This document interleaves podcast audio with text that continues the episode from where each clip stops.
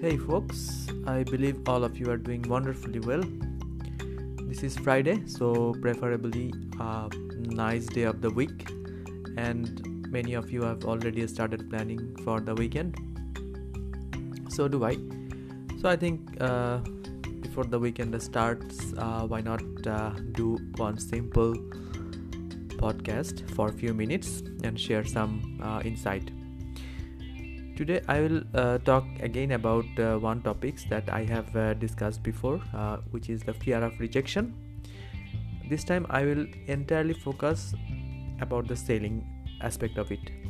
Uh, you know, rejection is a difficult aspect of professional selling for many salespeople, and uh, no, that can be a very tough word for a salesperson to hear, including me. Many years back, I also had a lot of fear of rejection.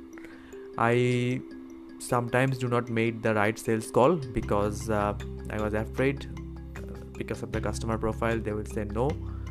Um, i avoid sometimes the direct contact uh, try to do the passive mean by email or some other thing.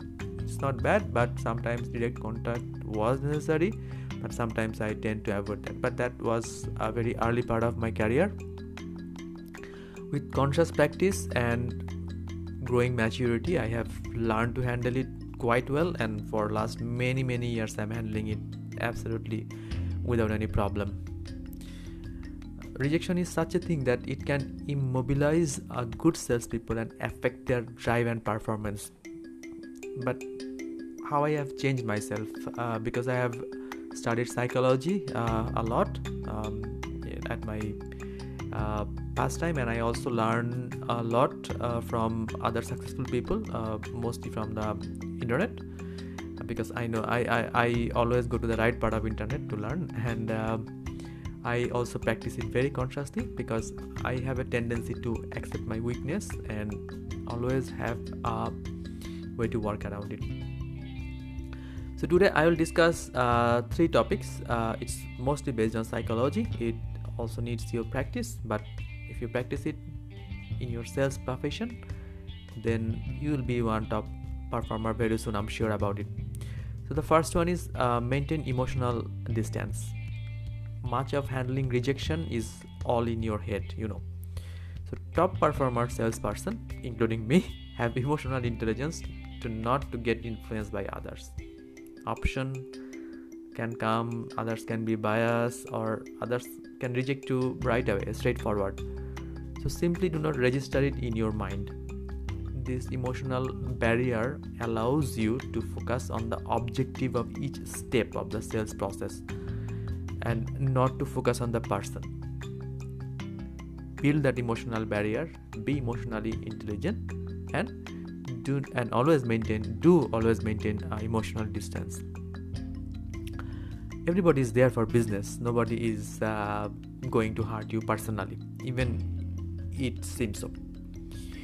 Second one is don't take it very seriously. You, you if you see the batman wise uh, joker's uh, dialogue you can remember right? Why so serious? Yeah rejection is part of the game and accept it. And if you put yourself in the customer's shoes how many times a day you got called from a bank uh, a person is calling you for a new credit card or for a, taking a personal loan or a car salesman calling you that they are giving you a good discount. Do you accept them accept everyone? Of course not. Sometimes you also get annoyed right? So rejection is part of the game. Never surprised by it. And it is not something to be avoided also but understood as reality and dealt with appropriately. At the day end after that period is over it will not hurt you. It will not hurt you physically it can hurt you a little bit emotionally if you allow it it's only.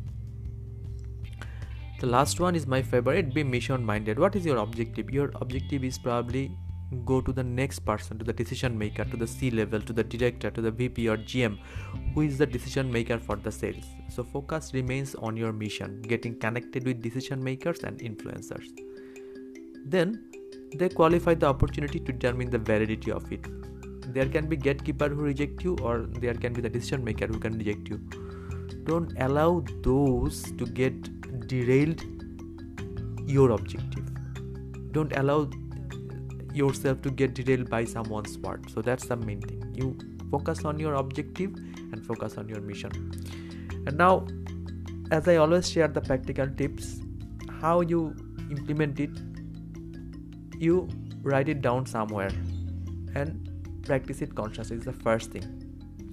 Second thing is that if you and if you are not even a very serious minded meditation practitioner like me i'm a very serious minded meditation meditation practitioner practitioner but what you do you sit quite in some places and say these things in your mind.